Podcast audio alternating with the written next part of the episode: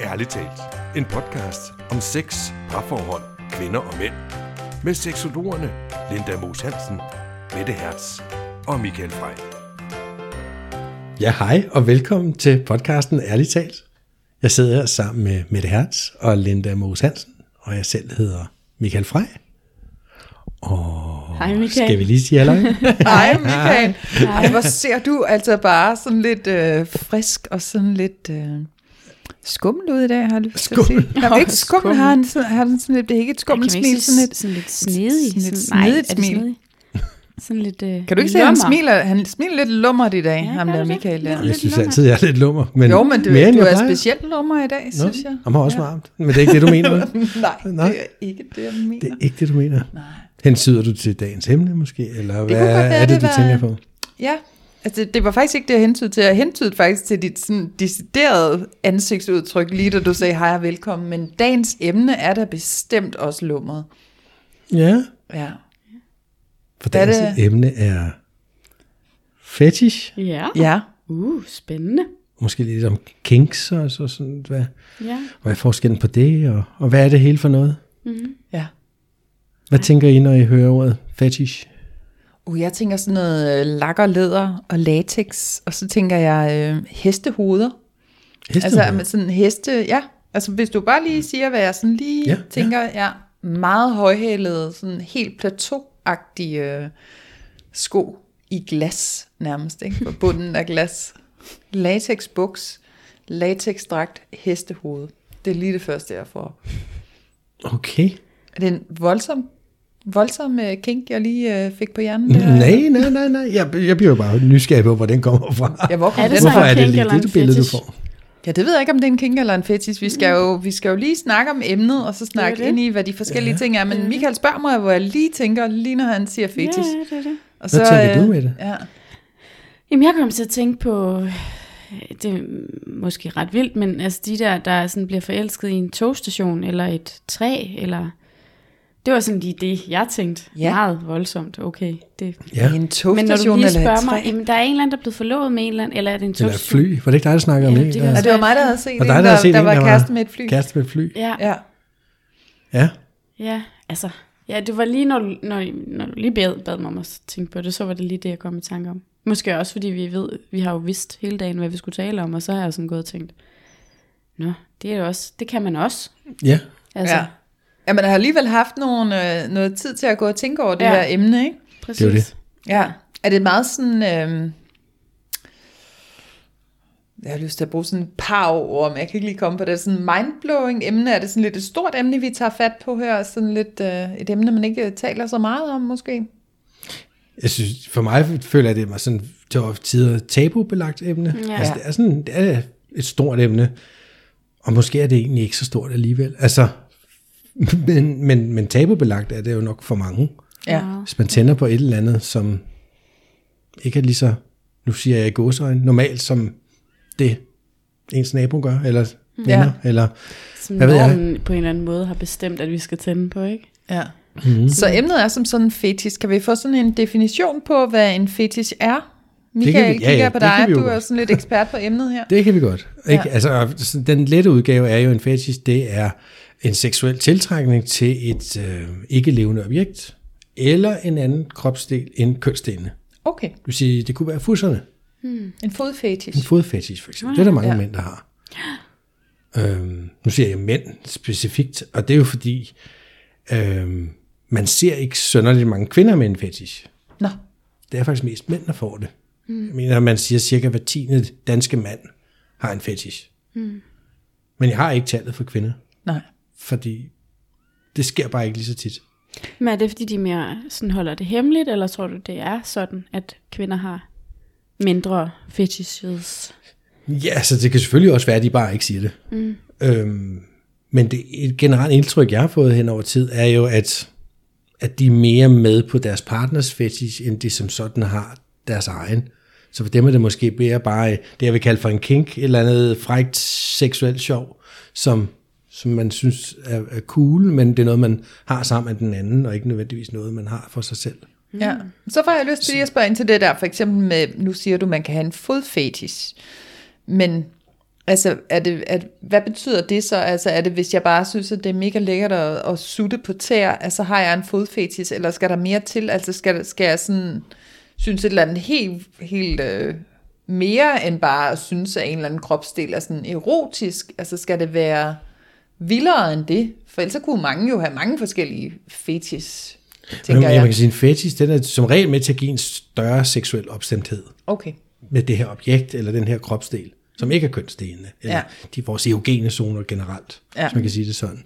Så, så det vil betyde, hvis man har en fodfetish, så tænder man ekstra meget, bliver ekstra led, det bliver ekstra, jeg kan nærmest komme bare at se en fod, altså, okay. Altså, det kommer selvfølgelig an på, hvor ekstremt det er, man har det, ikke? Men, ja. men så, så, så skal der være et element af, denne, af det her med fødder i lejen, Ja, helst, okay. kan man sige. Okay. Øhm, og nu har jeg også læst om folk, som har fetisher for, for arme i gips, og piger, der er ved at drukne i kviksand, og udstødningsrør, som en af de mere eksotiske, jeg har hørt om. Altså, men, men den med foden, den er ret normal. Jeg har ikke tal på, hvor mange det er, men det er i hvert fald en, jeg synes, man hører tit. Ja, Ja. ja, ja. Og jeg kan huske, at jeg læste en historie om en, en ældre mand, som havde den her fetish, og han havde jo så gået så meget op i det, at han havde startet sig en skoforretning. Og han nød at bruge meget tid på at hjælpe damerne med deres fødder og deres sko. Ja.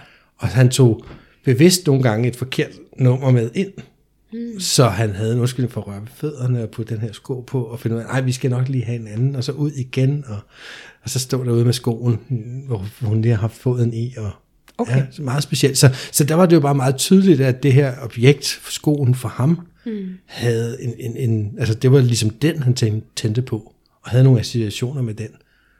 Det var ikke som sådan kvinden, der sad derude, Nej. eller nødvendigvis hendes fod, men at det, at hende kvinden havde haft sin fod nede i den her sko, han nu stod med, gjorde, at han måske fik lyst til at stikke tissemanden ned i skoen. Ja, jeg skulle lige til at spørge, skoen. ja, jeg Altså, skulle til at spørge, om der så skal være et element af sex i det også, før at det så bliver en, en fetish. Ja, altså. ja det, det skal der jo, fordi det, det, det jo, fordi det giver en seksuel opstemthed. ja, Altså, så man har, gi- giver et eller andet objekt en seksuel betydning. ja. som de fleste andre måske ikke giver en seksuel betydning. Okay. Så det er vel egentlig lidt det, der, der kendetegner en fetish. Og det man kan sige, det er jo en rigtig fetish. Fordi det, det er ikke bare en kink. Altså han har virkelig noget ved det, og det er skoen, der er i fokus der.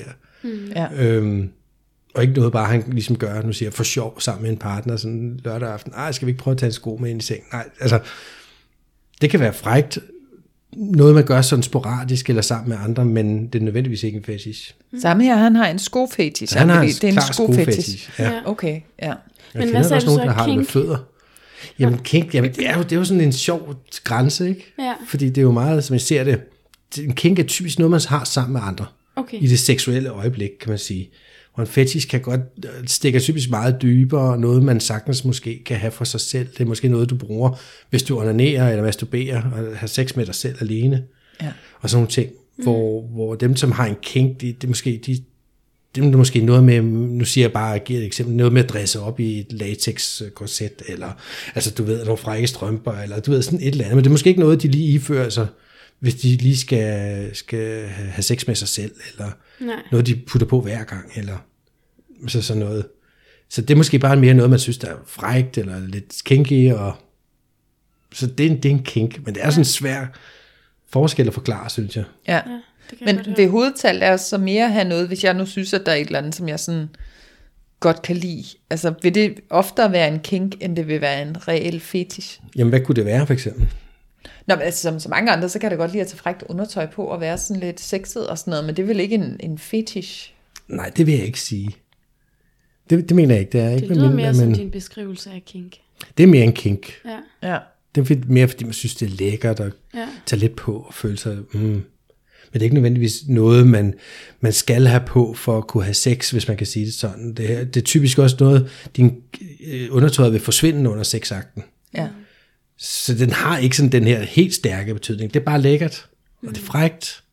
Men det er ikke afgørende, at det skal blive på under hele sexakten. Ej. som en ekstra stimulans. Altså, man ikke måske, fordi nogle mennesker med en fetish, de øhm, kan jo nærmest ikke engang have sex, uden at deres fetish-objekt, om det er beklædning eller hvad det er, ikke er til stede. Okay. Nogle kan godt, men der er også nogen, der bare ikke kan. ja. Og de har kun den der ene ting at tænde på. Mm. Øhm, og det er jo selvfølgelig så, så det kan jo voldsomt begrænse ens udfolden. det kommer ja. an på også, hvad man har en fetish for, men, men bare det, hvis du, hvis du ligesom kun har én ting i dit liv, du kan tænde seksuelt på, det kan jo godt give nogle problemer, ja, sådan med at finde partner eller noget. Kan vi lave et eksempel, hvis jeg, hvis, altså hvad kunne jeg for eksempel have en fetish for? Hvad har vi af, af fetish eksempler, som er sådan... Øh... Jamen altså, I sagde jo selv lidt det, i starten, hvad, hvad tænker I, ikke? Altså, det lakkerlæder. Ja. Lakkerlæder. Er ja. jo nok øh, den mest, eller de mest udbredte fetischer. Læder, luk og lak øh, og latextøj og, og sådan nogle ting. Øh, jeg har læst rigtig mange historier om folk, der har noget med, med regnjakker. Mm. Ja. Gule regnjakker faktisk. Gule regnjakker, Det skal det ja. sådan tyk gummistof. Ja. ja. Øhm, jeg har haft i forbindelse med øh, vores studie og sådan nogle ting, har jeg talt med en, som jamen, han kunne godt lide at blive øh, lukket inde i en gammel kartoffelsæk og hængt op okay. i en lade. Øh, altså, det, altså, det, der, der, er det en fetish så? Eller er det et kink? At, at Ja, det, det, det vil sige, for ham var det en fetish. Okay. Fordi han havde helt klart noget med den der sæk og, og den situation. Og, det er måske sådan mere på grænsen til, til noget og alt det andet. For hvis vi lige kigger på ordet fetish, kan man sige, det er jo et begreb, der er opfundet for, for længe siden. Ikke? Mm. Øhm, og, og Freud, han havde jo, øh, Sigmund Freud, god gammel Freud, god gammel Freud. havde jo også en mening om det, ja. og havde nogle lidt, lidt sjove opfattelser af, hvad, hvad, hvad en fetish det var. Men, øhm, men det var jo noget, man, man fandt på en gang for mange år siden, fordi at nogen tændte seksuelt på ting, som normalen ikke gjorde. Altså den brede, normale befolkning. Ja. De tændte på hinanden, på den nøgne krop og sådan nogle ting. Og det var nok. Altså, ja. Så, og, og dengang, der var det jo også en, en øh, altså der, der var det jo nærmest også forkert at onanere og sådan nogle ting. Altså, så, så tiderne, tiderne har jo bare ændret sig. Og fetish ryger ind under noget, der hedder parafilier, som okay. er sådan overordnet seksologisk og psykologisk begreb for, du kalder det seksuelle afvielser. Mm. Jeg synes virkelig, det er et virkelig nederen ord, det er det der afvielser. Ja, det er godt nok. Fordi jeg synes jo, folk skal have lov til at tænde på nøjagtigt det, de har lyst til. Ja. Slutbrudt. Altså, øhm, men, men, men der er altså nogen, der har lavet et helt klassifikationssystem omkring de her seksuelle afvielser. Øh, men det er jo så også fordi, at nogle mennesker har, kan man sige, har fået mentale forstyrrelser eller problemer mm. i deres liv omkring, fordi de har haft en eller anden bestemt seksuel tendens. Ja. Så inden under filier, parafilier, der, hører, der finder man fetischer, men man finder også, øh, hvad hedder det, øh, hvad hedder det, transvestisme, og øh, SM, og mm. pædofili, og jamen, alle de her fantastiske seksuelle afvielser, der nu findes. Mm. Ikke? Øhm, jeg, jeg, nu har jeg helt glemt, hvad jeg var ved at svare på. Det har jeg også, men så siger men, du nemlig SM, så tænker jeg, så hvis man så er til, til SM sadomasochisme, ikke? Øhm, ja. At, at, har man så en fetish der, eller Nej, er det, det er noget ikke, andet? det er jo ikke en fetish, det er, det er jo, det er en, men det er en parafili, det er en ligesom parafili. en fetish er. Okay.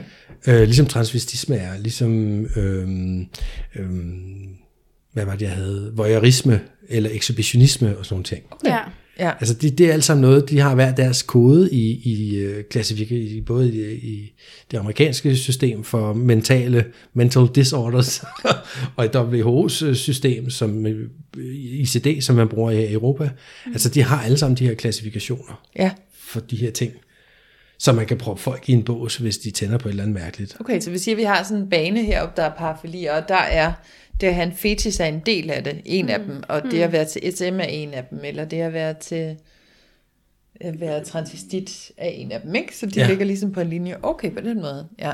Ja, og så er der sådan en kasse i det system, der hedder andre. Og andre. og det er så dem, der godt kan lide at knupse op af mennesker i bussen, eller dem, der tænder på dyr, eller dem, der tænder på altså alle sådan nogle filier. Mm. Okay. Sofili og bam, plus bamser, og hvad ved jeg. Ja. Mm. Og så er der en, der hedder uspecificeret. Det er til det, hvor man ikke kunne finde ud af, hvor det skulle være hen. Ja. der har vi sådan en catch-all til Ja. sidst, der griber resten. Ikke? Men det Øhm. må jo være, altså præget, det må være præget af enormt meget skam også, ikke? Jamen, det er det jo, fordi hvis vi går tilbage til, kan man sige, til, til da Freud fandt på det her, Mm. øhm, så kaldte man det jo i virkeligheden også bare perversioner. Ja, Det ja. var bare perverst, og det var analsex også, og det var homoseksuel også, og det var, altså det hele var ligesom forkert. Ja. Og der kan man sige, heldigvis har vores tider ændret sig, og ting bliver mere og mere normale. Mm. Øhm, men, men fordi det i flere hundrede år har været gjort forkert, Ja. ja. at have tænde på noget andet end, end bare den nøgne krop og det Også hvis, køn. også hvis du siger, som i klassifikation bliver det kaldt for en seksuel afvielse. Ja, præcis. Altså, det, det sætter jo også en uden for normalen og siger, det, du er en afvielse. Altså, du vil jo på en eller anden måde skamme dig, hvis ikke du er. Men det gør i hvert fald, at man må føle sig forkert, ikke? Ja. Altså, fordi man, det, er en det, det kommer man hurtigt til. Altså, man skal virkelig være stærk, synes jeg, for, for at bare eje den. Og sige, det, det er det, jeg gør. Altså, ja. det er ikke noget, man render rundt og fortæller til alt og alle. Men okay, det er det jo heller ikke, hvis man bare godt kan lide at få den bagfra. Det er jo heller ikke noget, man render rundt og siger på arbejde. Nu skal du høre, jeg kan godt lide at få den bagfra. Altså, det, Nej. Nej, Ja. nej, men det er bare ikke... så det er ikke man noget, er der ikke sådan bange for at normalt... blive lige- set skævt på, fordi man siger, at nej, men jeg elsker bare missionærstillingen. Altså, det, altså det, det er jo noget andet. Og så sige, at jeg elsker bare at øh, knuppe mig op af En bussen, eller hvad, jeg ved ikke hvad. Ja, Et eller andet, ikke? jo. Ja. Det er jo... Men, men jeg kommer til at tænke på, Michael, er der... Altså, det, jeg ved ikke, hvordan man skal spørge om det, men med alt det her skam, vil man så kunne komme så over, nu siger jeg det sådan, fordi det, at nu Komme. strækker han lige komme så over, komme. over sin, øh, sin, sin fetish. Altså, Nå. er, det, er der ikke mange, der vil forsøge at, at tage den væk? Eller sådan, det kan man jo ikke, fordi hvor kommer det fra? Jamen ja, altså, der var flere spørgsmål i en. Der var ikke? mange spørgsmål. Det var, Men, men det der med, med skammen, tænker jeg, er, mm. øhm, altså jeg tror desværre, der er rigtig mange, der går hele livet igennem med en fetish af en eller anden art, som de ikke engang har tur at fortælle til deres øh, kone eller mand, eller hvad man nu har. Ja. Øhm, fordi jeg kan huske i min egen research omkring det her, læste jeg en historie om en, som, som sådan, var sådan en parterapeut, men hun havde også et speciale omkring fetischer og sådan nogle ting, og, og, og det, det kørte sgu bare ikke i det her forhold, og øh, lige meget meget terapeuten spurgte ind til ham manden, så lukkede han ikke rigtig op for noget. Men, men på en eller anden vej, øh, så fandt hun alligevel frem til, altså nu hopper jeg til slutningen, mm. at han faktisk jo synes, øh, at øh, nogle bestemte, en bestemt type fin kjole med, med røde prikker og sådan noget, det tændte han absurd meget på. Men det var fordi, det var åbenbart noget, konen havde haft på, dengang de mødtes, og det har han fået givet en stor seksuel betydning, og, men han har bare aldrig turde sige det til hende. Og hvor er det tosset, at man ikke tør sige til sin partner, for satan, hvor så du bare lækker ud. Den kjole der, kan du ikke tage den på noget mere? Ja. Nå, men altså, ja, ja, det, det er da helt sikker på, de fleste par, ja, det er jo en virkelig sød Ja. en, ikke? Øhm, Men nu, nu tænker jeg lige, hvorfor det kan være. At hvorfor at man ikke bare siger det der, som bare er det, der bare vil gøre det bedste for en. Men kan det være, fordi man har den der frygt for at blive afvist i det, man tænder på? Jeg tror, der er en kæmpe ja, frygt for at blive afvist mm. i det, og Ja. ja. føle at blive gjort forkert. Og blive gjort forkert, ja. Og måske gør man sig selv forkert, allerede inden du får det overhovedet sagt. Ja, ja, fordi, selvfølgelig. uh, det er bare forkert. Agtigt. Ja. Ja. Altså, det er Ja. sådan en mental ting, vi nogen går rundt med. Ja. ikke? Ja. Øhm, og der er jo ikke nogen, der synes, det er særlig fedt at blive gjort forkert. Nej, selvfølgelig. Nej. Lige meget hvad det er. I Nej, nej, vi vil jo selvfølgelig gerne prøve at passe ind alle sammen. Ja. Vi vil jo gerne have, at vi stadig kan få den anden kærlighed og sådan nogle ting, og, og tænk nu, hvis man bliver stridet ud, fordi man siger, at man lige pludselig tænder på plysbamser eller gule regnjakker. Ja. Så, så der er mange, der måske holder det nede. Der er Altså- mange, der, der holder det nede, og det Ja. ja. gi- giver næsten sig selv, at det kan give nogle problemer i parforholdet. Præcis. Fordi hvis, hvis det virkelig er en ting, lad os sige, det er en tyk gul regnjakke, er noget, der skal være til stede, for man virkelig kan tænde, Ja. så kommer man jo ikke rigtig til at tænde på sin kone. Altså sådan, og det kan jo være et problem, Ja, det er klart. hvis man ikke tænder på den nøgne krop overhovedet. Men så vil man hellere, altså hvis så konen havde en tyk gul regnjakke og den der regnjakkehat på hovedet, så ville det bare spille, altså. Men kunne det ikke Ja. også bare give... Det er jo også det der med, at det må jo også være svært øhm, at sige det oveni, fordi at konen ville jo måske også komme til at føle, at jamen er det så mig eller regnjakken, du tænder på? Ja. Ja. Altså, så det kan jo give rigtig... Altså, det kan, jo- det jo, kan jo være så kompliceret, selvom det, det, ikke det burde bliver være det jo. Ja. ja. Fordi en partner kan hurtigt føle sig tilsidesat i forhold mm. til et fetish. Ja. Specielt hvis man ikke får talt om det. Øhm, fordi det har jeg også hørt fra andre. Mm. Det der med, om, jamen, øh, om, om er det mig, eller er det, det her, Ja. ja. den her genstand, du tænder på. Ikke? Ja. Og hvor, hvor vi har haft nogle snakke omkring det, og så siger man, det, det er jo begge dele i virkeligheden. ja. Fordi, altså, og det, igen kommer det jo an på, på, hvad det er for en fetish. Nu lukker jeg lige op for noget her. Jeg har jo for eksempel, jeg har jo selv en fetish. Ja, det er jo Ja. derfor, du er ekspert på emnet, ikke? Ja, det er måske derfor, ja. at jeg, jeg, jeg ved lidt om det, og mm. det var også det, jeg gik op i øh, på seksologuddannelsen og sådan nogle ting. Så, og jeg synes, det er sindssygt spændende. Og det er også fordi, der er ikke super mange mennesker, der specialiserer sig i det. Nej. Så derfor kan jeg godt lide at dykke ned i det. Eller taler om det for at åbne op om det. ikke? Og, og hjælpe folk til, til ligesom at, at indse og sige, det er helt okay at have en fetish. Det, mm. det, du- det er fint nok. Altså, det er næsten lige meget, hvad du er. Altså, hvad du tænder på. Jeg har lidt, jeg, jeg trækker selv grænsen der med, med, med hvad hedder det, med ting, der er ulovlige. Mm. Øhm, Ja. Selv, ikke? Jeg vil sagtens skulle tale med en klient om en, der tænder på noget, der ikke er lovligt. Mm. Fordi der er jo en grund til, at de gør det. Ja, ja. Men, men personligt vil jeg ikke selv synes, det var spændende. Nej. Eller, Nej. Hvis jeg havde en partner, der Nej. præsenterede mig for, for noget, Enig. der ikke var lovligt, så ville jeg klart sige nej tak til det. Mm. Men, men udover det, så synes jeg jo, at man skal have lov at gøre lige, hvad man vil. Men det, jeg ville hen til, det var, at jeg, at jeg kender jo forskellige folk, som også har fetish, og folk, jeg har interviewet i forbindelse med det her, mm. hvor nogen har fået det der spørgsmål, er det mig, eller er det de her bukser, du tænder på? Mm. Og hvor vi kom frem til, altså, det er jo, det var egentlig bukserne, der, der var fetish-genstanden. Mm. Men, de, men så er det alligevel omstændighederne, fordi det, du ikke, hvis de bare ligger henslængt hen over et ryglæn på en stol. Altså, mm. det sker der ikke så meget ved. Der skal jo være, Der skal være nogen en i krop dem. indeni. Altså, der skal være noget i dem. Ja. Ja. Og lidt kan man sige, jamen nu ved jeg ikke ham med, med skofetisen for eksempel. Han kunne måske godt blive tiltrukket af sko, bare ved at der stod en sko. Men, men det var meget tydeligt i hans historie, at han tændte meget mere på, at han vidste, at der havde været en kvindefod i skoen. Mm. Ja. Så der var lige en sammenhæng med noget andet også. Ikke? Altså, så det er bare komplekst, og man kan sige, hvis, hvis du så har en skofetish, og du beder din partner om, og kan du ikke tage de der røde øh, øh, stiletter på, eller det kan være et par Converse, eller hvad ved jeg. Der er rigtig mange, der tænder på Converse-sko Nå, gud. derude. Ja. Altså, hvor man kan sige, ja, jamen det vil jo ikke du, han kunne jo ikke have sex, altså der stod en Converse-sko på gulvet. Så det er jo kombinationen. Hen i vindueskarmen stod der lige sådan en. Ja, ja, så stod der. Men man kunne måske godt bagefter, hvis han, hvis han du ved, også havde et kærlighedsforhold til sin partner og så videre, du ved, så kunne han måske godt dagen efter finde på at onanere ned i skoen, fordi mm. at den har været på. Mm. Altså, den har været en del af, af hans seksuelle verden. Mm.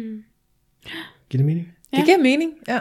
Øhm, så, så til det der med, om partneren skal være føle sig til sidesat eller ej, det synes jeg egentlig ikke, de behøver. Men jeg kan godt forstå, hvis de gør det.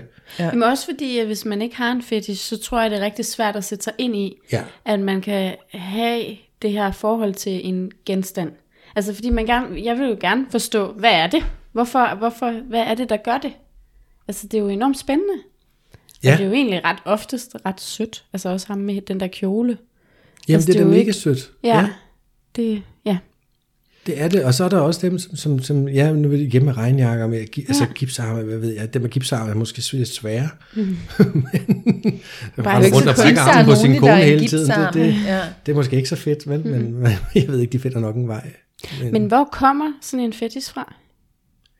Jamen, det er et godt spørgsmål. Altså jeg tænkte lige for at få svar på det spørgsmål, kunne vi måske høre, hvad din fetish var, Michael, og så høre, hvis du havde tænkt nogle tanker om, hvor din fetish var kommet fra, så kunne vi sådan Ja, på den måde jamen, det få har et jeg jo. indblik. Og jeg har jo også holdt min egen, kan man sige, oplevelser og erfaringer sammen med, med den teori, jeg har, øh, også har nu om emnet. Og kan godt se, jo, det, det hænger sammen, men det er meget individuelt. Ikke? Ja. Men jo, men for at svare på spørgsmålet, så siger jeg, jeg har en fetish for jeans, mm. og altså for cowboybukser. Ja. Ja. Og, øh, og det kan jeg jo huske helt op til faktisk, før jeg startede på seksologuddannelsen. Øhm, der havde jeg jo en, en snak med Jorden Ørting om det, øh, og hun synes jo bare, det var så sødt og så normalt, og efter en snak med hende, så følte jeg mig simpelthen så øh, positiv, og jeg havde lyst til at rende rundt ude på Amager og fortælle alle folk, nu skal I høre. Og det ville bare være helt vildt mærkeligt, ikke? Men, Ja. men, Men nej. men, men, men hun hjalp mig til ligesom at lige indse, at det er helt okay. Mm. Men jeg har virkelig i mange år følt mig virkelig forkert Ja. på grund af det. Så du har gået med en forkerthedsfølelse, fordi at, at jeans var noget, der gjorde dig ekstra seksuelt opstemt, eller hvordan? Ja, og det gør Ja. det stadigvæk. Ja. Og, men, og det er jo, mm, jamen det har jo, jeg tror i starten, det har været sådan ubevidst, har jeg bare vidst, det var forkert. Mm.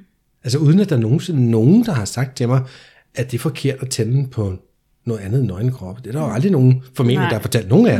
Nej. Nej. Det ved vi bare, at det er det normale. Ja, det er faktisk sjovt. Det, ja, det ved Det sådan, bare. Ja. det ved man ved bare. hvad det normale er, Ja. selvom hvad er det normale, det Ja, ved man jo hvad ikke. er det normale? Ja. Og jeg kan huske tilbage ved der fra helt i, i omkring første klasse, øh, hvor, hvor jeg, jeg havde en eller anden idé om, nogle gange så tog jeg to par kopperbukser på, når jeg skulle i skole. Ja. Øh, fordi så strammede det sådan lidt ekstra eller noget. Jeg, jeg ved ikke, jeg kan ikke huske præcis, hvad det var, det gjorde for mig, men det var sådan, det strammede lidt de rigtige steder, og det var lidt spændende på en eller anden måde. Og så var der en dag, hvor min stemmor dengang, hun opdagede det, og sendte mig op, og jeg skulle tage det ene par af, og jeg skammede mig så meget. Ja, så blev det gjort forkert. Ja, men, men når jeg tænker rationelt over det nu, så, så vil hun formentlig bare tænke, at skøre unge mand. Hun var altid skidesur, jo. Ja. så det er hvad det er. Men så, altså, hun, hun har ikke givet det nogen seksuel betydning, er jeg helt sikker på, som jeg mm. selv gjorde. Men dengang var jeg bare ikke klar over, at det var seksuelt for mig. Nej. Og der kan vi jo så en dag, måske en anden, lave en podcast omkring, børn har jo også seksualiteter. Ja. De, de er bare ikke klar over dem, og sætter ikke ord på dem på samme måde, som vi gør nu. Nej. Men så, så, så det er jo bare sådan en, en, en sjov ting for mig, at det der med, man ved, det er forkert. Og, ja. og, så, og, det gør, og det har jeg vidst siden jeg gik i børneklasse, første klasse eller sådan noget, ikke? At, at det er noget, man, man skal skamme sig lidt over. Så det har jeg gjort. Mm. Ja. Hele vejen op til, hvor jeg egentlig øh, mødte Johan og startede på seksologuddannelsen, og hvor jeg så i den grad virkelig fik åbnet op for det. Så du og nu føler jeg, det er sådan ret super naturligt. Det er ja. ikke sådan, jeg går og fortæller alle mennesker i hele verden det, men hvorfor skulle jeg det? Ja. Men hvis der er nogen, der spørger, eller spørger, hvad jeg tænder på, eller noget, så ja. holder jeg ikke igen, det gider jeg ikke. Mm. Men det er det, skulle for kort til. du talte med Johan Michael, var du, altså udforskede du det så i smug, eller Altså kun med dig selv, eller... Hvad? Ja, jamen, nej, men, altså, det har jo altid været en del af min seksualitet, kan man ja. sige. Og sådan, jeg kan huske, at jeg, jeg ligesom har, har målt det på, på de, de, mine tidligere ægteskaber. Mm. Hvor jeg, I det allerførste, men der, der turde jeg simpelthen ikke fortælle hende. Jeg, fik, jeg tror aldrig, jeg fik fortalt hende, hende jeg var gift med, ja. at jeg tændte på kopperbukser. Altså, og du kan jo godt sidde her og tænke, kæft, hvor er det harmløst. Altså, ja, ja, det er det jo. Ikke? Og hun gik altid sådan nogle grimle mumlebukser og sådan noget. Det var helt vildt irriterende, ikke? Nå, anyway, men jeg fik det aldrig sagt. Ja. Men nu siger du også, at det er jo helt harmløst, men, men den, der skammer sig over noget, vil jo ikke synes, at det, de skammer sig over, er harmløst. Nej. Det vil jo være omgivelserne, der siger, åh, jeans, ej, harmløst, det gør der ikke noget, agtigt.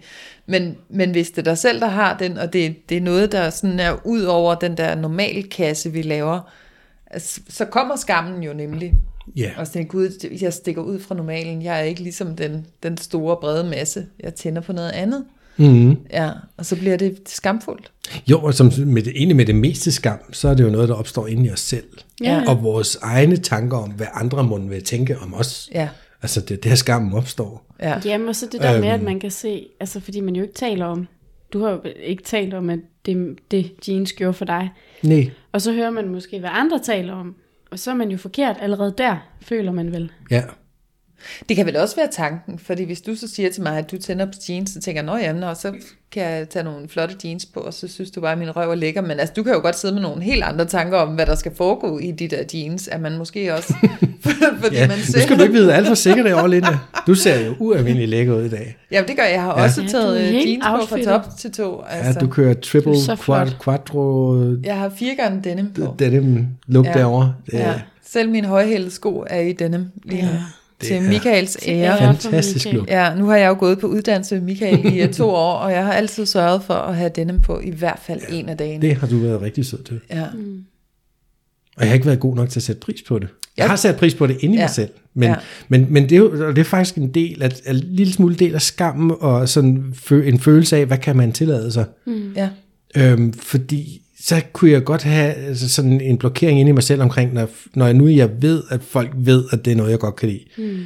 At, at, at om kan jeg så tillade mig at sige, kæft, du ser godt ud i de jeans der, eller fuck, de sidder godt på din røv. Eller, altså, mm. kan man tillade sig at sige det til andre mennesker, når de ved, det er noget, jeg tænder på seksuelt?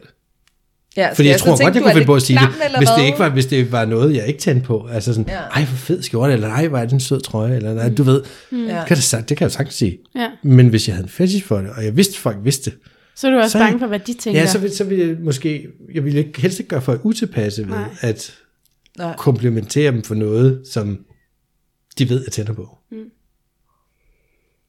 Jamen, Selvom vi netop derinde var ekstremt åbne jo om alting. Ja. Og sikkert sagtens har sagt det, men, men det, det dukkede op alligevel. Mm. Så jeg kan jo sagtens sætte mig ind i, hvis der er nogen, der har det lidt stramt med, det, med at tænde på, på forskellige ting og have en fetish, og have svært ved at åbne op for koner, kærester eller mænd, hvis det er omvendt. Mm. Øh, omgangskreds, men det er måske ikke så mange, man deler det med, vel? Men altså, der er også gået rigtig mange år, inden jeg har delt det med mine venner. Altså, Ja. Fordi der er det sådan noget, øh, når det gutter sidder sammen, så kan man altid snakke om røv og batter, ikke? Det er meget fedt. Men jeg er sikker på, at der også sidder mange i sådan et selskab, som har ting, som de bare ikke lige nævner. Ja. Igen, med frygten for at blive gjort forkert. Men jeg tænker sådan lidt, bare lige for at vende tilbage til, hvor kommer det fra? Ja, ja, er det noget, man har Jeg oplevet vil bare bore i det der barndommen? ja, ja, Skal vi ja, derned det, igen? det skal man også, det skal man også. Jamen altså, mm, der er mange, der har prøvet at gøre sig kloge på, hvor det kommer fra. Mm. Men der er ikke sådan en øh, entydig forklaring, som alle er enige om. Mm-hmm. Men det de fleste, kan man sige, er enige om. Det har noget at gøre med, det, det typisk starter tilbage i barndommen. Mm. På et eller andet tidspunkt, der har været altså, der har været et eller andet omkring det her objekt, som du har fået øh, associeret med en eller anden stærk følelse. Det, det kan være i et traume, eller i en anden form for stærk følelse. Mm. Øhm, Det behøver ikke at være et traume så, eller? nej, det behøver ikke at være Nej. et traume, men det kan være du, noget, du får virkelig en stærk følelse omkring, af, af en eller anden årsag. Det kan også være en følelse af tryghed, hvis, altså hvis jeg har Jo, det- været ja, jamen, utryg kan og fundet et eller andet stærk objekt tryghed, og eller- fundet noget ja. tryghed ved. Altså den der, du, nu nævnte du ham med tøjbamsen tidligere, ja. Man kunne tænde på en tøjbamse, så tænker jeg, det kunne måske være, hvis man har haft en meget utryg barndom, men man alligevel så har, har krøbet ind i sengen og fundet tryghed i den der bamse, at man så på en eller anden måde måske kan have Men så seksualiseret kommer det. det jo stadig af et traume. Ja, det er jo selvfølgelig et traume. Ja. Ja. Og det er fordi, du ved, jeg synes, traume lyder så Er det, så det absurd behøver ikke at være et kæmpe ikke? Men traumer eller- behøver jo ikke at være sådan kæmpe, øh, du ved, øh, nærdødsoplevelser. Og du kan også have et traume, og så bliver det selve det, der er traumet, som bliver din, Nå ja, øh, din fest. seksualitet. Ikke? Ja, det er rigtigt. Altså, Det er rigtigt. så det kan både være, være det, der er selve traumet, og så Ja. det, det, som du finder tryghed i, når traumet er sket. Ja. At, altså, den kan gå begge veje. Ja. Og jeg kan huske, at jeg læste en gang om kvinden, som havde faktisk udviklet en fetish for fødsler. Ja. Og det er jo også en speciel lidt fetish at have, kan man sige, for det er heller ikke så nemt lige at have med at gøre. Skulle hun Nej. selv være fødsel? Var det det, der var... Ja, eller fødsler generelt. Det ultimative var selvfølgelig, da hun så selv fødte på et tidspunkt. Ja.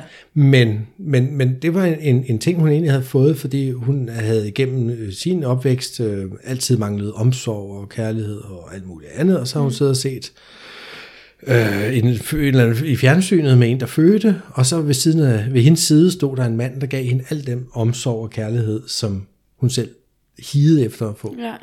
Og lige der, der udviklede hun en fetish for fødsler, Okay. og blev simpelthen seksuelt efterfølgende opstemt af at se fødsler. Altså, hvor man kan sige, så, så det, og der har jo været, der, en, der har været en stærk følelse der, mm. som fæs direkte ind på lystavlen. Ja. Mm. Og det er også lidt ligesom nogle gange, altså, jeg ved ikke, der er nogle, øhm, jeg har til sådan nogle musikstykker og nogle numre og ting, jeg siger, lige meget hvor meget jeg prøver at huske dem, så kan jeg kraftedeme aldrig huske dem. Altså, når jeg hver gang jeg støder på dem, siger jeg, det skal jeg huske. Jeg kan mm. aldrig huske dem. Og så er der sådan nogle, nogle helt andre åndssvage ting, som måske har haft min interesse på et tidspunkt, hvor jeg kan huske alt. Ja. Altså, så kender jeg det? Ja. Ja. Nogle gange, så jeg skal tænke mig om stadigvæk for at finde ud af, hvornår min børn er fødselsdag. Men jeg kan huske mine, øh, alle versioner af software og ting og sager, mine kunder har. Mm. For eksempel. Så jeg Ja. kan huske alt, hvad de har. og hvad de har haft. Og sådan noget, altså det er jo me- mega mærkeligt, men så, så det er jo bare det der, hvad er det, der regulerer, om vi sender noget ind på lystavlen eller ej? Altså hvad er det, der sker, for at vi danner de her forbindelser i, i vores hjerne, der udløser noget? Mm. Og man kan sige, der er en, der, øh, jeg hørte en sige, what fires together, wires together, altså de stoffer og hormoner og ting og sager, der udskilles af en eller anden årsag i hjernen. Hvis, hvis du ligesom både us, du, du oplever noget, det, det affyrer raketten ind i hovedet, og stoffer, der løber ud og til højre, til højre venstre, det, det sætter sig bare hurtigere som, som din sandhed, eller noget, mm. du kan huske. ja. Hvis vi så En skal ting, tage hvor der dig... ikke sker noget i din krop omkring, nå, nå whatever, ikke? Men hvis vi lige skal have den over på det der med, hvordan opstår en fetish, altså kan du, kan du i din egen historie, altså nu du er jo dig selv Ja, nærmest, nu ved jeg godt, hvad du fisker efter, men ja, ja. jeg har analyseret på dig selv det, det der, altså, hvor, altså, kan du i dit liv se, hvor, hvor, hvor det skulle have været opstået, at det så er jeans, at du tænder på? jamen det kan jeg jo godt. Altså, Ja. ja. det, og det var også noget, jeg sådan har fundet ud af, og tænkt, gud, det er faktisk sådan, det er. Mm, wow, hvor er det spændende. Øh, lige inden jeg svarer på det, Ja. vil jeg lige sige, fordi noget af det, jeg vil sige før også, er, at, at der er også nogen, der mener, at det kommer lidt an på, hvorfor, om du har haft en tryg eller en utryg tilknytning i barndommen. Okay. Nu kan jeg faktisk ikke huske, om vi har snakket om tilknytningsmønstre i, i tidligere podcast, Men, vi nævner det en gang imellem, men vi, vi skal have lavet en podcast om men det er sådan et meget overordnet sagt spørgsmål om, om du er blevet mødt med lige dele kærlighed og lige dele frihed af dine omsorgspersoner, for eksempel din mor. Altså, har de mødt dig i dine behov, og ikke været alt for omklamrende, og heller ikke været alt for afvisende, ja. så har du formentlig en tryg tilknytning. Hvis vi bare skal svare sige det meget hurtigt, ikke? Ja. Og, og, og at du er vokset op, og det har, du har været tryg, og du har måske ligget, øh, som du så sagde før, op af deres nøgne kroppe i- inde i sengen, og du har puttet, og det hele har bare været dejligt, og man, så udvikler man formentlig det, man vil kalde en normal seksualitet.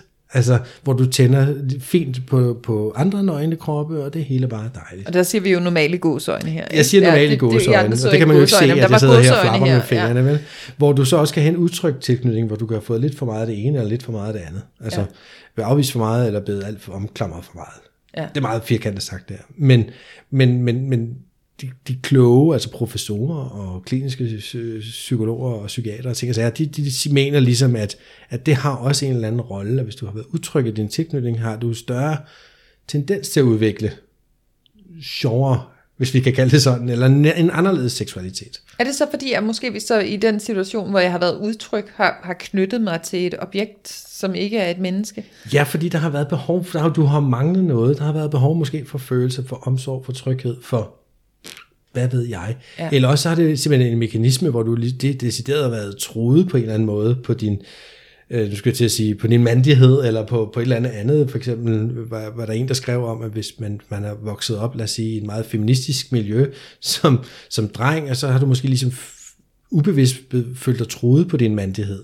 Ja. Øhm, og, og derved så har du ligesom måske fået tillagt det her med kvindetøjet sådan en seksuel betydning, fordi det har så været en måde, kan man sige, at overkomme det traume på, eller den udfordring, du har haft i livet, og, det, og så lige pludselig så får du en seksuel ophidselse af det i stedet for. Er til kvindetøj på? Ja. ja.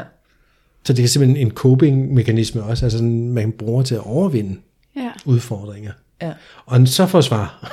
Nu skal vi tilbage til, hvor nogle Michael spørgsmål, jeg synes, at jeg taler rigtig meget her, men, Ja. ja. men, men jeg opdagede jo øh, i min egen, øh, da, arbejde, mit eget arbejde med mig selv, Ja. at jeg jo, øh, mit, det stammer tilbage fra sted- omkring første klasse, hvor jeg var inde og se Gummitarsen mm. i øh, den her øh, Ole Lund øh, Kirkegård, er det ikke den hedder? Så den her filmatisering af, af hans bog, Gummitarsen. Mm. Og, og den scene, som, som gjorde, altså som jeg er helt overbevist om, gjorde, at jeg udviklede mit fetish, det var den scene, hvor Ivan Olsen, han får buksevand af de store drenge i ja. skolegården.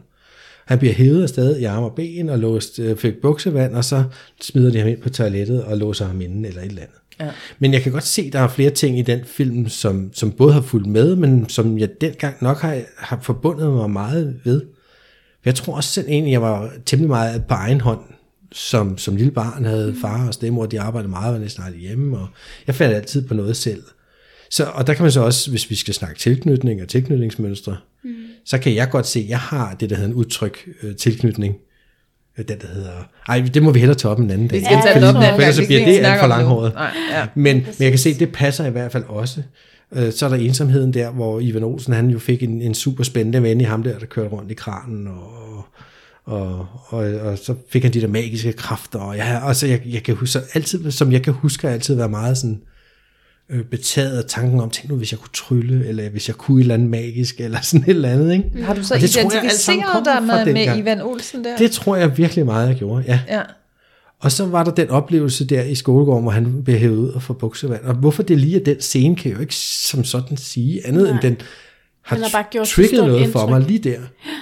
Der. Der gjorde, at det faktisk var et scenarie, jeg tændte enormt meget på. Og når jeg tænker tilbage, kan jeg da godt øh, huske, at sådan i mine egne fantasier og tanker har der altid været noget omkring øh, tvangen og noget med noget, det er jo ydmygende af helvede til at blive båret afsted på den måde. Og, Ja. så, så jeg har også noget omkring ydmygelser og sådan nogle ting, og jeg har også noget fra BDSM-verdenen, som jeg synes, der er spændende, og det kommer så jo nok af det her med tvangen og ydmygelserne og, Ja. og sådan nogle ting. Så, så jeg kan bare se, hvordan det hele egentlig hænger, hænger sammen. Fordi hvis vi lige siger det, nu fik han buksevand, hvad sker der, når man får buksevand, så får man våde bukser. Ja. Tada. Så det jeg jo egentlig fandt ud af, at det er, at ja, lige nu, så, så går jeg egentlig og siger, hvis jeg siger det, at jeg har en fetish for jeans. Mm. Men i virkeligheden, så har jeg en fetish for våde jeans. Ja. Eller i virkelig virkeligheden har jeg måske en, har jeg en fetish for at få buksevand. Mm. Ja. Som, fordi det ord, buksevand, det har simpelthen kunne drive mig til vanvid i så mange år. Altså hvis der bare var nogen, der sagde det, jeg blev helt fjollet ind i, jeg, helt, uh, jeg vidste slet ikke, hvad jeg skulle gøre mig selv. Ja. Og, og kan man sige, sådan har, har andre jo ikke tænkt om det. Nej, nej. Men, jeg har, men det lige det ord der, det, det, det har jeg helt undgået at bruge i flere år. Ja. Fordi jeg vidste slet ikke, hvordan jeg skulle forholde mig til det, det ord, Nej. Ej, når det blev er brugt. vildt. Er det spændende? Ja. Det er mega spændende, Michael.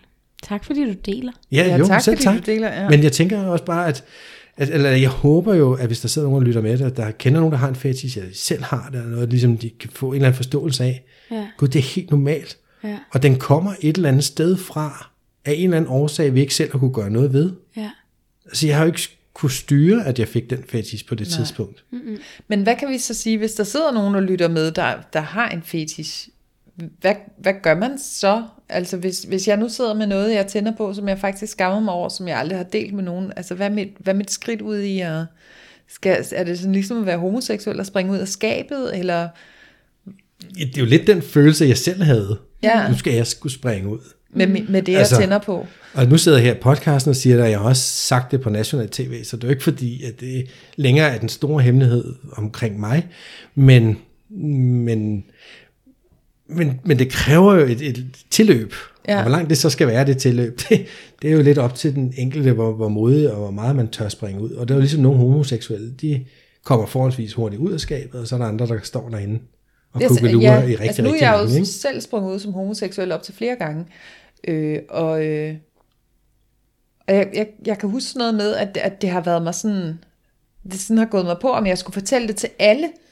Altså, og den der, er det nødvendigt at sige til alle? Altså, men alligevel har man den der, hvis ikke jeg siger det til alle, så er jeg jo usand. Altså, har man, kan man have sådan noget med en fetis også, at, at du bliver sådan lidt nødt til at gå ud og råbe det til verden, for selv at stå ved det, eller er det fint nok bare at sige det til de nærmeste, og dem du er sammen med, eller hvordan? Og sådan, sådan tror jeg jo, at det er meget typisk for mennesker, når man skal gøre noget nyt, eller man skal bryde fri af noget, så har man det måske også med at overgøre det lidt. Altså, ja. man Ja. behøver måske ikke at rundt og, og råbe det til hele verden, fordi jeg er sådan, hvorfor skulle man det, hvis jeg stiller mig op nede på Amagerbrogade hernede og, og råber, hey, altså, folk vil sige, hvad er det for en idiot, mand? og så vil jeg inde på den lukkede. Det er rigtigt, og, råber, ikke? og det kan jeg sagtens jeg forstå, det? men man kan godt have den der med, at man så er sammen med mennesker, som man ikke har fortalt det til, og tænker, fordi jeg ikke har sagt det her, så sidder jeg jo usand. Nu sidder vi og snakker om seksuelle oplevelser, og, og Bjarne det, og vores sidder og fortæller om hende der med de store patter, han var sammen med her i forrige weekend, og jeg sidder ikke og siger, at jeg tænder på jeans, og jeg burde bare sige, at jeg tænder på jeans, jeg skal virkelig sige, at jeg tænder på jeans, altså man kan have sådan en, og, og, det, og den der med, at man virkelig skal ud og springe rammerne og fortælle det til, altså stort set hele ens omgangskreds, før man sådan kan have ro. Jamen, jeg forstår udmærket godt, hvis man skammer sig, eller er bange for at blive gjort forkert, så kaster man det ikke bare på bordet. Nej. Men der er jo der er meget terapi i at sige det højt. Ja. til folk, og, Og så finde ud af, hvad de sker. Fordi, fordi Ja. igen, det der med skam er noget med, at du tænker, at de andre vil tænke noget. Mm. Ja. Og det kan være, det ikke- slet ikke er rigtigt. Som oftest er det Så man finder rigtigt. meget hurtigt ud af, ved at man siger det, Ja. om det var rigtigt eller ej. Ja. Og så kan man jo være heldig, og jeg vil sige meget højst sandsynligt, vil folk egentlig tage ganske fint imod det. Jamen, og ja. selvom de Og så så, det ikke det. tager imod det på en ganske fin måde, så er det jo også godt at sige det højt, fordi man skal lære at eje det og sige ja. det højt mange gange. Og så er man jo ikke andet være ærlig over for sig selv. Ja, og, præcis. Og, og, sagt, Fordi at det det, kan være, at man siger det til fem, der bare siger, nå fedt, og så kan der Ja. ja. være den sjette der, hvor man får en træls bemærkning eller reaktion, men du har stadig været ærlig over for dig selv. Ja, Ja. enig. Fordi selvfølgelig vil der være nogen, der ikke kan acceptere det, fordi de er bange for, at der er noget, der er anderledes. Ja. Ja. Men hvad så, hvis man er i et parforhold, og man har svært ved at sige det til sin kæreste, eller til sin mand, mm. eller kone, ikke? Altså, den der med, altså hvis det, det kan jo være noget helt uskyldigt, altså vi synes jo alle sammen, det er uskyldigt at tænde på jeans, og det kan stadigvæk være helt vildt svært at sige, altså, hvad er det, der gør det, at jeg har det så svært ved at sige det til min partner? Mm. Er det, er det fordi, jeg er bange for, at min partner så vil skulle kigge på mig, og jeg er forkert, eller Hvad er, det, hvad, er det, hvad er det, der spiller ind i en, når man sådan får den der... Altså, det er jo meget nemt for mig at sidde og sige, du skal bare sige det. Ja, Ja, hurra. For hvis det var så nemt, så havde de nok gjort det for længe Ja. siden, ikke? ja, Øhm, hvis, hvis, hvis det var nogen, der kom til mig og talte med mig nede i min kli- klinik, så ville jeg jo starte med at spørge ind til, jamen, prøve at finde ud af, hvor kom det fra, og hvad var det for nogle følelser, der er forbundet med de her ting, og er der et underliggende tema omkring det, og altså bare lige for at forstå det lidt mere, fordi mm. det kan jo godt være, at der i virkeligheden er noget, noget helt andet, eller der er en en anden lettere vej til at få det forklaret eller fortalt eller noget. Og jeg tror, nu mere du selv forstår om dig selv og din egen fetish og dine egne lyster, nu nemmere er det at forklare det til andre. ja. For hvis du faktisk ikke aner en hat om, hvor det kommer fra, eller hvorfor du gør, eller noget andet, så kan det sgu godt være svært at fortælle. Ja. Altså måske, eller i hvert fald at forklare. Jeg kan sagtens sige, at jeg tænder mig det, og jeg ved ikke hvorfor. Fint nok. Men, men hvis man ligesom kan koble en eller anden historie på, og sige, ved du, jeg tror faktisk, det kom på den gang, hvor jeg var barn, og så gjorde jeg sådan her. Det, det, det. Altså, så tror jeg, det vil give en helt anden forståelse i partneren. Ja. Faktisk. Og, og en forståelse for, at de ting, vi går med, de sidder som regel ret dybt mm. med spor tilbage fra barndommen, ligesom alt muligt andet, vi ja. snakker om. Ikke? Klart. Så, og, og så ville man jo selvfølgelig snart prøve at snakke ind i, hvad er det, der gør, at du ikke tør fortælle det? Mm. Altså, hvad er det, der gør, at du ikke fortæller det endnu? Fordi, og det kan være noget med frygten for afvisning, eller frygten for det ene eller andet. Og så kan man jo prøve at dykke ned i det. Altså, vi kan jo blive ved med at dykke ned i Ja. ja. ting nærmest, ikke? Præcis. Til, til man kender sig selv ind og ud. Øhm, men det er, det er måske noget af det, der lige skal til, og hvis man ikke har lyst til at tage ud og tale med en seksolog eller en anden om det, så skal man måske lige prøve at starte den rejse for sig selv, og prøve at finde ud af, om man kan spole tilbage. Jeg har prøvet med nogle forskellige, som jeg ved, der har fetish, og, og, og sige, hvor, hvor langt tilbage i dine minder kan du komme? Mm. Så hvis du tænker tilbage på din barndom, i, om, hvis de kan huske deres skoletid for eksempel, hvad for en klasse, altså hvor kan du, kan du se, du møder den første gang? Og så prøver man sådan at rykke tilbage og sige, gud, det kan være, det var der, det opstod, eller det var der, det opstod. Jeg har hjulpet andre med at finde ud af, hvor deres ting kom fra. Ja. Og det er vidt forskellige steder. Mm. Det er det bare. Men, men jeg synes bare, at den indsigt er sjov at have. Og kan være med til at gøre det nemmere at forklare. Ja. og Men, men hvad tænker I? Altså, I er jo selv seksologer. Hvad, hvad tænker I selv en, en god måde? Hvad, altså, det kan jo også være alle mulige andre svære ting, man gerne vil fortælle sin partner. Mm. Det er jo ikke nødvendigvis kun en fetish, man kan have svært ved at dele. Hvad, hvad er en god vej til at dele ud? Ja, først og fremmest skal man jo sådan alligevel have fundet ro, en form for ro i sig selv, sådan, så man ikke sidder med en masse uro og putter en masse uro over på sin partner. Så sådan være sikker i det der med, at ja, mm. jeg skulle finde ud af, hvem jeg selv er, det vil jeg gerne dele med dig, men altså også have den der sådan tro på, at ens partner jo også vil være nysgerrig på en. Altså, for jeg tror tit, hvis man skal fortælle sin partner noget, som er sådan lidt pinligt og skamfuldt, mm. altså vil man, altså så vil du selv have en tanke om, hvad din partner måske vil tænke om dig, og, og den tanke, du selv har, er nok præget af en masse skam, du har haft omkring dig selv, men mm. det kan du jo slet ikke vide, om din partner sidder og tænker. Så måske den der med at være sådan åben over for, at andre tænker ikke det samme som dig. Og så på den måde have lidt mere sådan tiltro til, at, at det bliver ikke slemt, det du får tilbage. Altså, din partner løber ikke skrigende væk, eller hopper og springer og råber og skriger. Altså, de skal nok tage det stille og roligt, og forsøge at forstå og rumme dig. Altså, den her kæreste er jo ikke sammen med dig, hvis ikke det er, fordi de elsker dig. Og hvis de elsker dig, så, så vil de jo forsøge at rumme alt, hvad du er, ikke? Jo, Så have den tiltro. kan det jo godt være svært for en partner at, få, at få at vide, Gud, øh, min mand tænder på, at jeg skal have en regnjakke på. Det er jo, altså, man kan jo godt elske en og stadig føle, okay, det er simpelthen, det, det, ved, det ved jeg ikke, det tænder jeg ikke på, jeg ved ikke, hvad jeg skal gøre. Altså, så man kan jo godt ja. have en reaktion, og det er jo den, man er bange for. Men, ja. men det er jo vigtigt at, at ture stå ved, at det er den, man har, og så må man jo tale om det. Men det er også bare for, at det, det er jo ikke ens betydende med, at man ikke elsker den anden, fordi man ikke lige helt, når man får den der fetish i hovedet, at man ikke, altså, at man ikke elsker hinanden. Det er jo ikke ens betydende med det. Nej. Altså også bare vigtigt for at sige, for også at forstå modparten. For Ja. jeg vil da ærligt indrømme, hvis jeg fik at vide en eller anden, om jeg tænder helt meget, det ved jeg ikke lige, hvad det skulle være, ikke? Men så vil jeg jo måske også lige i starten tænke, okay, hvordan skal jeg forholde mig til det, og hvad, kan jeg det, og hvor tit skal vi så gøre det, og Ja. altså sådan, mm. man vil også selv have en masse tanker i hovedet, Ja. når man står på den anden side. Og jeg er ikke god nok. Er det Ja, ikke fint er- nok bare med mig og min nøgne krop? Nemlig. Altså, hvorfor skal der den der regnfragt med? Ja, og hvad, er, mm. er jeg så ikke lækker? Ja. Eller hvad så med mine lyster, som er, er jeg kedelig så? Kan vi Ja. så blive sammen? Alle de der tanker, der må jo starte tusind tanker i ens hoved. Ja. Så det er jo det der med at gøre det med forsigtighed og acceptere hinanden. Og også acceptere, at den anden måske ikke lige frem siger, ja yeah, mand, fed fetish. Ja. Mm. Altså, så man Begge kan være i det. Jo, og jeg tror, det er vigtigt, at man, man som par, den anden part, Ja. altså prøver måske, om ikke andet bare at være nysgerrig på mm, det, og stille mm, nogle spørgsmål, og prøve, Ja. sådan, og prøve at finde ud af, som en, en journalist, der er i gang med at, Ja. ja. at, at optræde et større netværk af et eller andet, jeg ved det ikke, men altså prøve at spørge ind og, og være nysgerrig på, en, på den gode måde. Ja, ja. Prøv at forstå. For det kan godt være, at man aldrig kommer til at forstå det. Ja. Men jeg kan da kun sige, at jeg har så haft partner, som, jamen de har jo ikke den samme fetish, som jeg har. Men de har været med på den. Jamen, Altså, det kan man jo og, også og være med på at lege med det og Ja, sådan nogle ting. Og så tror jeg, at de tænder på, at jeg tænder på det. Netop, det var det, jeg skulle Ja, sige. ja. Og så er det jo også fedt nok. Og jeg har aldrig mødt desværre en kvinde, som, som havde en, en fetish ting, som, som jeg blev udfordret på at være mm-hmm. med på. Altså der er aldrig nogen, der kommer og sagt, gud, jeg kunne godt tænke mig X, og så tænk, og jeg nogensinde har sagt, fuck nej, det gider jeg ikke. Altså, det, du ved, det, der er jeg måske bare meget åben omkring det, og det vil jo opfordre alle til at prøve at være.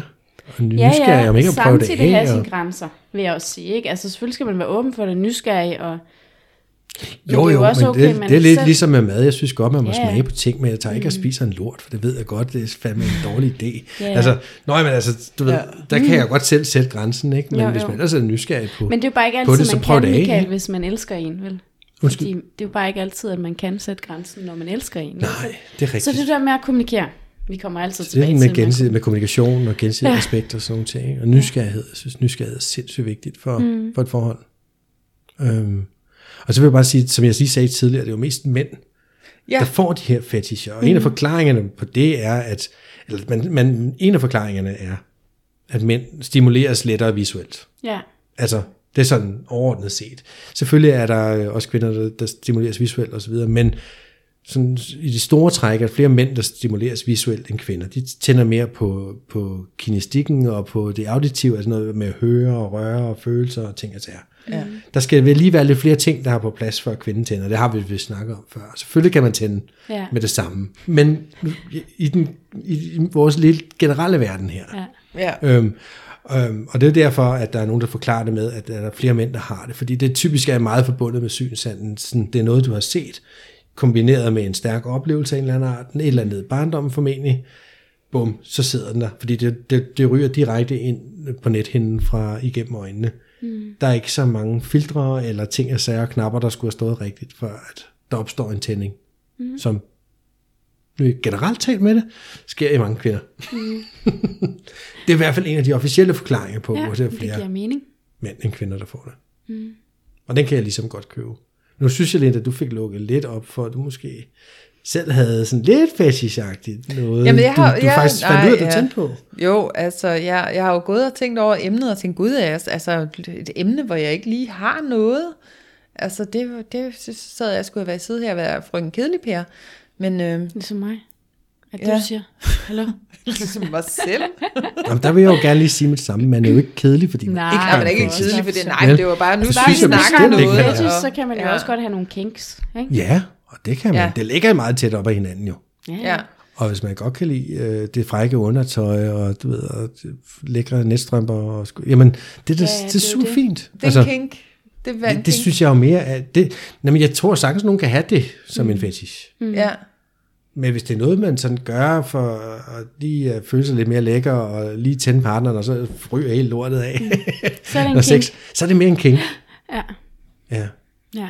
Hvor en fetish vil være noget, at jeg også bare kan have for mig selv, og synes, Ja, er det seksuelt stimulerende. Ja. Ja. og det er jo så det i den tanke, nu har jeg også lige læst din eksamensopgave i dag, så jeg er jo lidt, jeg er jo lidt inde i emnet, kan man sige. Og så er det, jeg tænker, at øh, jeg kan vildt godt lide at fotografere mig selv. Mm. Altså i øh, frægt tøj og nøgen og øh, i øh, alskens situationer. Øh, og det er ikke noget, jeg sådan behøver at dele med nogen. er men det er noget, jeg selv. tænder på. Det ja. er bare til mig selv. Altså, ja. Om det er en fetish? Det, det synes jeg godt, man kan kalde det lidt. Altså det er jo mere, det er måske også en kombination, at der er lidt exhibitionisme og lidt voyeurisme i virkeligheden, hvor du tager billeder af dig selv, så du har begge Til mig dele. selv, du, så jeg er både du, du, exhibitionist du blotter dig og simpelthen for dig selv og ja. tager billeder af det. Altså det, og der, der er det er jo sikkert ikke også en en, en genstand. fili for, for, for folk, der godt kan lide at tage billeder af nøgne mennesker. Nå, men så, Ja. så jeg kunne sagtens se det som en del af det her parafili spektrum. Altså, og hvis det er noget, du, du kan sagtens skal have helt for dig selv, helt alene, og tænde på seksuelt, Ja, og måske endda bruge til, nu skal jeg lige hygge lidt her, og så tager jeg lidt billeder imens og sådan noget. Ja. Og det tænder dig ekstra meget, så synes jeg, at det bestemt det lyder som en fetish. Jeg gør det ikke Jo. det? Hvad, hvad skal vi kalde den? Har jeg en fotofetish? Jeg ved ikke lige, hvad en fotofetish hedder. At man godt kan lide at tage billeder? Foto, altså, så- fotofili måske? En, øh, en self, en self fetish. Ja, men jeg er Selfie sikker på, at der også er en fetish for, eller for, hvad hedder det, de- altså, der er jo alle de her filier, ikke? Ja, Altså zoofilier for dyr, og plus, plus, plus, ja, nu kan jeg ikke huske alle de her navne, men der er virkelig mange filier for alle mulige mærkelige ting. ja. Det sjove er, at der er faktisk ikke nogen filier for filinavn eller ord for beklædningsfetischer. Nej, Virkelig mærkeligt, fordi lak og læder, som sagt, er noget af det allermest almindelige. Det burde ligesom, ja, whatever.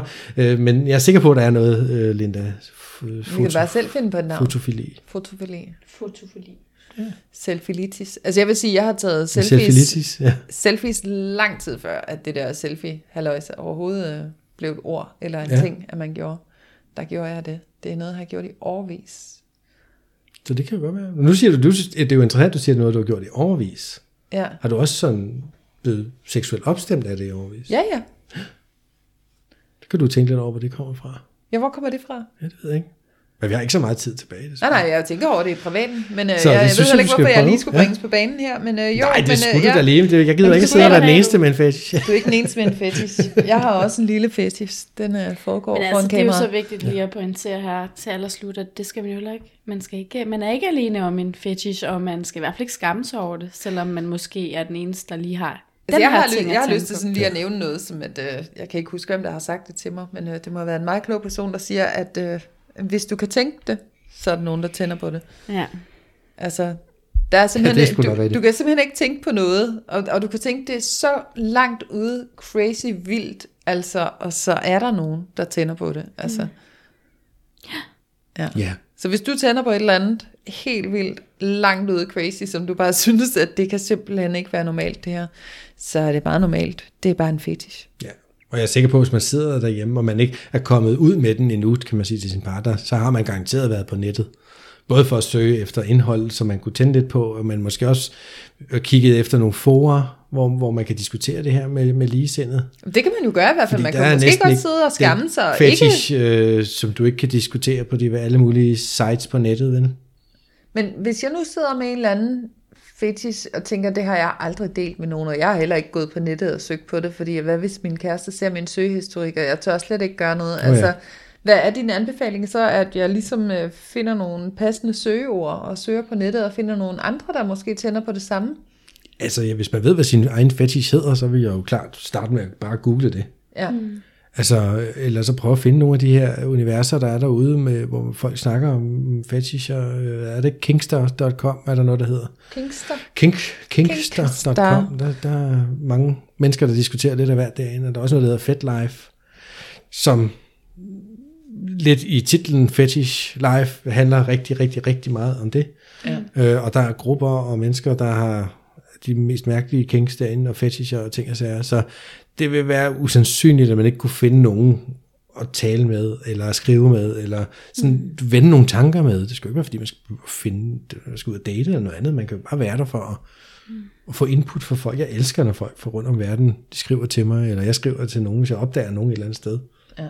Sådan, sådan har jeg jo nogle kontakter til folk i Sverige, og i Norge, og i Tyskland, og i USA, og mm.